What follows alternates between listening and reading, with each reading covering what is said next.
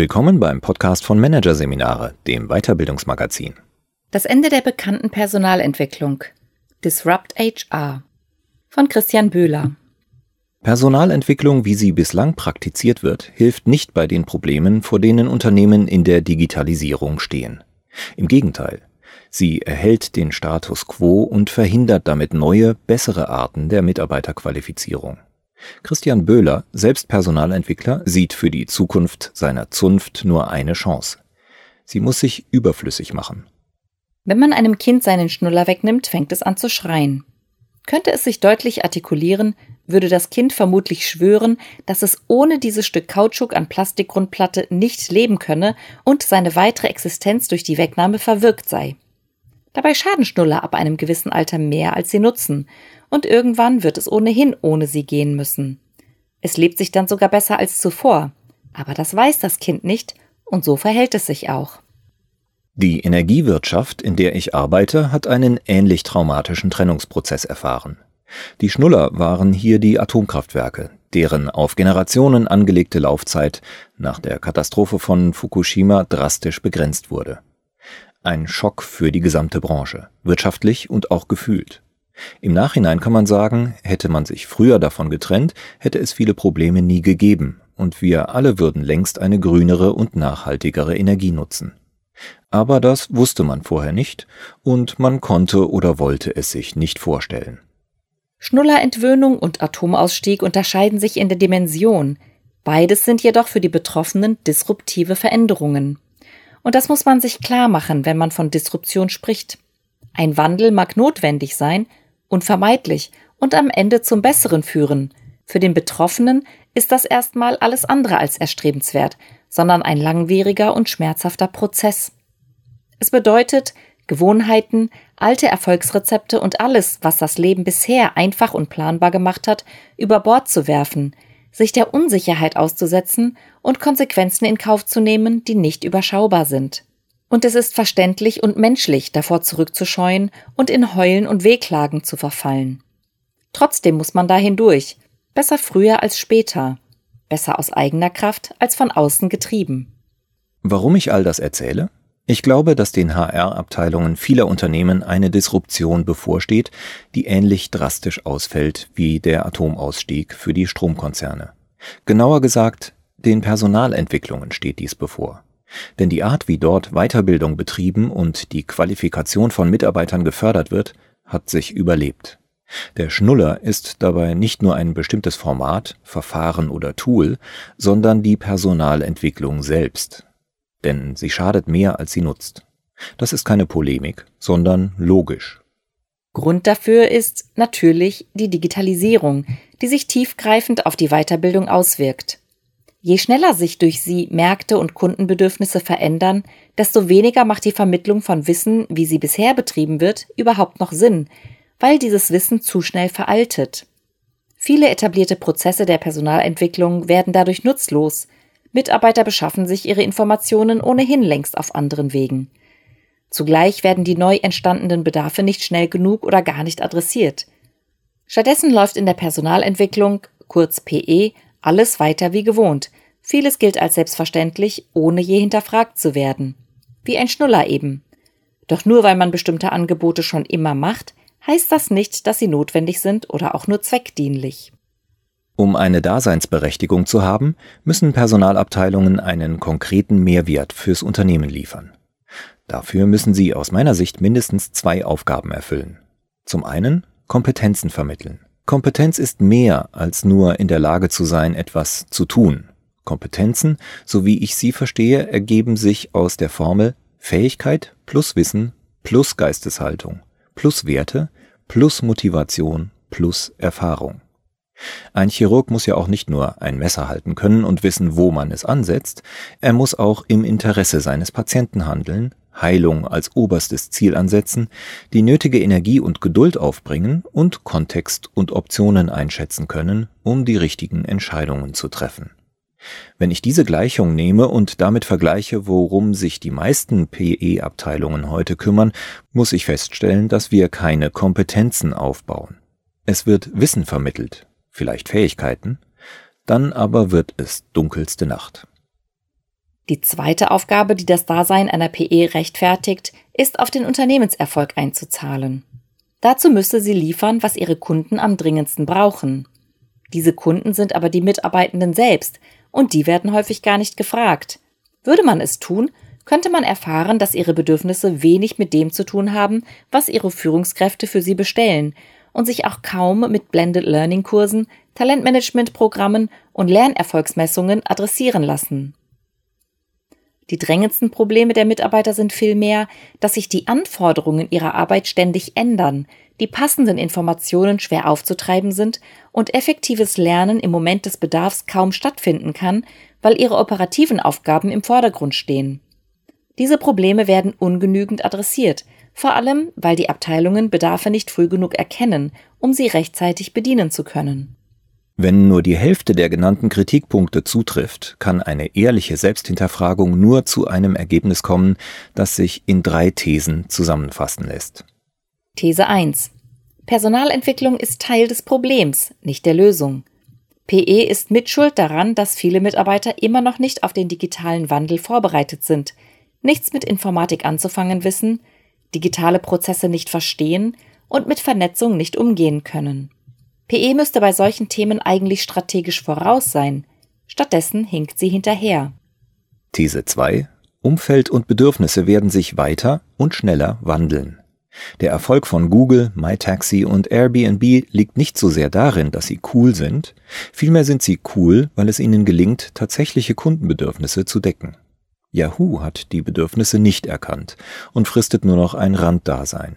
Es gibt viele solcher Beispiele. Nicht der Mächtigere überlebt, sondern wer die bessere Leistung im Sinne von passgenaueren Produkten liefert. Anbieter, die das nicht tun, und zwar ständig und immer wieder neu, werden ersetzt.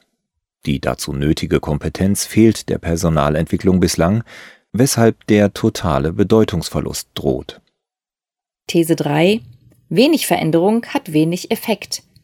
Die digitale Transformation geht nicht vonstatten, indem man analoges digitalisiert.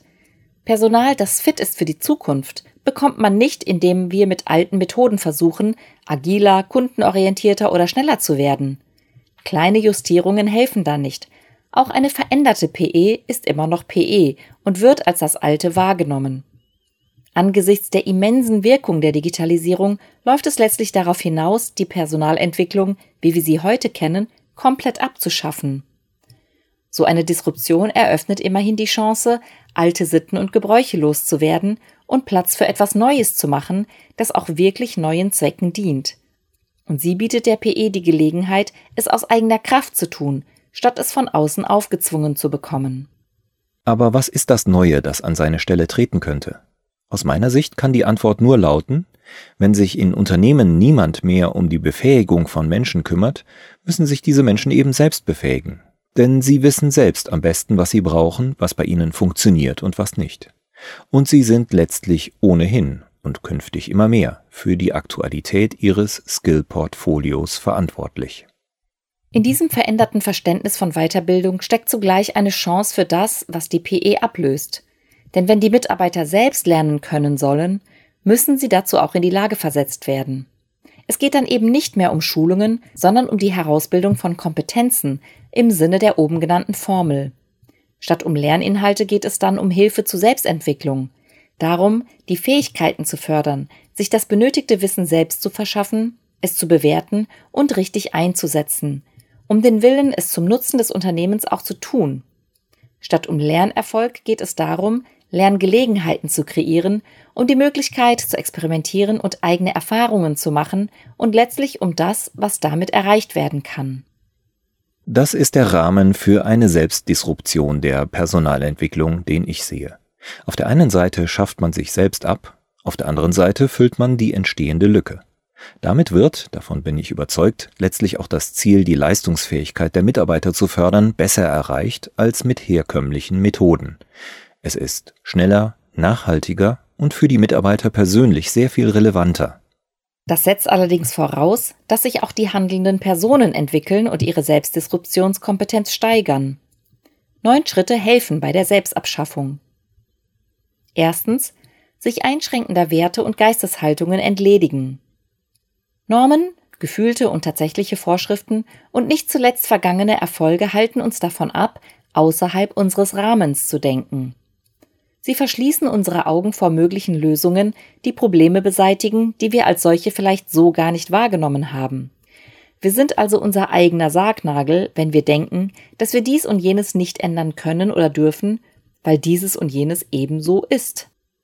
Zweitens, sich freimachen von Abhängigkeiten. Der Kunde ist der Einzige, der uns etwas zu sagen hat. Und Kunden, das sind die Mitarbeiter, die wir unterstützen wollen. Wenn wir uns dazu verleiten lassen, die Interessen anderer Stakeholder befriedigen zu wollen, werden wir über kurz oder lang unsere Daseinsberechtigung verlieren, die ja darin besteht, zum wirtschaftlichen Erfolg des Unternehmens beizutragen, indem wir die Leistungsfähigkeit seiner Akteure unterstützen. Drittens, sich immer das Ziel aller Maßnahmen vor Augen führen. Was ist der Sinn hinter einem Excel-Seminar oder einem Entwicklungsprogramm? Was will das Unternehmen damit erreichen? Wie viel von der investierten Zeit und dem eingesetzten Geld ist nachhaltig angelegt? Denken wir an Ebbinghaus und seine Kurve des Vergessens. Demnach ist bereits vor dem letzten Seminartag ein Großteil des investierten Geldes zum Fenster herausgeschmissen worden – und das nur gemessen am Behalten von aufgenommenen Informationen. Damit ist noch nichts darüber gesagt, ob diese Informationen auch den Unternehmenserfolg verbessert haben. Viertens. Dient es der Strategie? Wir müssen nicht alles abdecken, was man von uns fordert. Bei allem Respekt, wir sind kein Kaufhaus, sondern ein Wertsteigerer, Hindernisbeseitiger, Strategieübersetzer, Ermöglicher, Brutkastenbauer, Anreizsetzer. Wenn wir unsere Daseinsberechtigung ehrlich hinterfragen, kommen wir auf die beiden Fixsterne, um die wir uns drehen. Die Leistungsfähigkeit unserer Kunden und die Unternehmenszahlen. Wenn Führungskräfte diese und jene Programme verlangen, muss unsere Frage lauten, dient es der Strategie? Hier heißt es standhaft bleiben. Wir würden einem Kind ja auch nicht jedes Mal Schokolade geben, wenn es fragt, sondern ihm helfen, ein widerstandsfähiger, reflektierter und gesunder Mensch zu werden. Das ist die Strategie. Fünftens. Fantasie vor Muster. Nur an der PE festzuhalten, weil sich sonst niemand um die Qualifikation der Mitarbeitenden kümmert, ist ein Muster. Ich möchte behaupten, dass viele Unternehmen nicht aus Überzeugung eine PE oder sogar HR haben, sondern weil man das halt so macht. Unhinterfragte Muster sind aber zu durchbrechen wenn die Ziele nicht erreicht werden sowieso, aber auch wenn die Ziele erreicht werden. Wäre nicht vielleicht doch mehr herauszuholen gewesen? Wie könnte das Unternehmen noch leistungsfähiger werden? Wie können auch zukünftige Aufgaben erledigt werden? Am Ende geht es nicht um Inhalte oder Lernerfolg, sondern darum, Business Value zu generieren. Sechstens. Was braucht es, um das Unternehmen leistungsfähig zu halten? Wenn man weiß, was gebraucht wird, um ohne Personalentwicklung leistungsfähig zu bleiben, ist der nächste Schritt herauszufinden, wie es am besten bereitgestellt werden kann. Dazu sollten alle Parameter herangezogen werden, die sich finden lassen. Die kann man beispielsweise auf ein Business Model Canvas legen und so die Umrisse von dem etwas designen, das wirklich hilft. Vorsicht, wenn man sich dabei ertappt, alte Namen zu verwenden. Ebenfalls sollte vermieden werden, eine Organisation um Köpfe herumzubauen, den eigenen eingeschlossen. Siebtens. Kundenfragen. Es geht nicht darum, das Überleben der Abteilung zu sichern, sondern darum, die Leistungsfähigkeit aller Mitarbeiter zu sichern und zum Unternehmenserfolg beizutragen. Dabei spielt es überhaupt keine Rolle, ob es eine Personalentwicklungsfunktion geben wird. Es geht darum, Kunden zufriedenzustellen, und dazu müssen wir besser als bisher wissen, was sie für Probleme haben und was wir zu deren Lösung beitragen können. Achtens. Den Übergang erleichtern. Personalentwicklungsmaßnahmen tragen zur Zufriedenheit von Mitarbeitenden bei. Allerdings ist das gar nicht unsere Aufgabe. Es geht um Performance. In einer Übergangsphase müsste es allerdings etwas geben, was die von der klassischen Personalentwicklung hinterlassene Lehre füllt. Die großen Programme werden nicht unbedingt vermisst, wenn leichtere Formate verfügbar sind, von denen es viele auf dem Markt gibt. Manchmal reichen sogar gut gestaltete Linksammlungen. Wichtig ist dabei auf jeden Fall, den Zugang zum Internet und zu Netzwerken zu erleichtern. Neuntens. Aufhören zu heulen. Die Geisteshaltung ist entscheidend für die Selbstdisruption. Wenn wir zu der Erkenntnis gekommen sind, dass man uns nicht mehr braucht, sollten wir nicht dabei stehen bleiben, sondern neue Wege suchen, wie unsere Organisation leistungsfähig und unser eigener Beitrag dazu relevant bleiben kann. Wenn man das alles ernst nimmt und zu Ende denkt, kann es durchaus sein, dass Unternehmen künftig ohne Personalentwicklung, wie man sie heute versteht, auskommen. Die Rolle der Befähiger und Ermöglicher wird es weiterhin geben, aber in veränderter Form. Wie genau das aussehen kann, ist pauschal nicht zu sagen. Interessant finde ich die Idee, Produkt- und Personalführung komplett voneinander zu trennen. Die Produktverantwortlichen würden sich dann mit selbstorganisierten Teams um die Entwicklung, Pflege und Kundenzentrierung von Produkten kümmern. People Partner, analog zu Business Partner, kümmerten sich um die Belange der Mitarbeiter. Ihre oberste Aufgabe wäre dabei, eine Umwelt zu schaffen, die Raum für geistiges Wachstum bietet und in der die Mitarbeiter in der Lage sind, das zu liefern, was zum Erfolg des Unternehmens benötigt wird. Ob es so kommt oder anders. Jedenfalls lohnt es sich für Personalentwickler, mal neu und anders über ihre Aufgaben nachzudenken.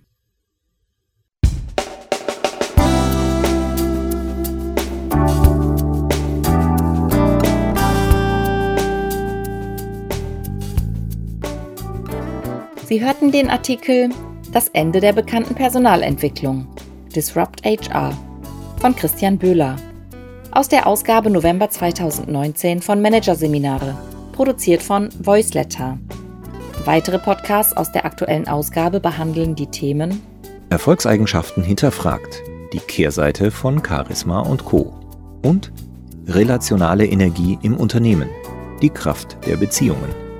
Weitere interessante Inhalte finden Sie auf der Homepage unter managerseminare.de und im Newsblog unter managerseminare.de/blog.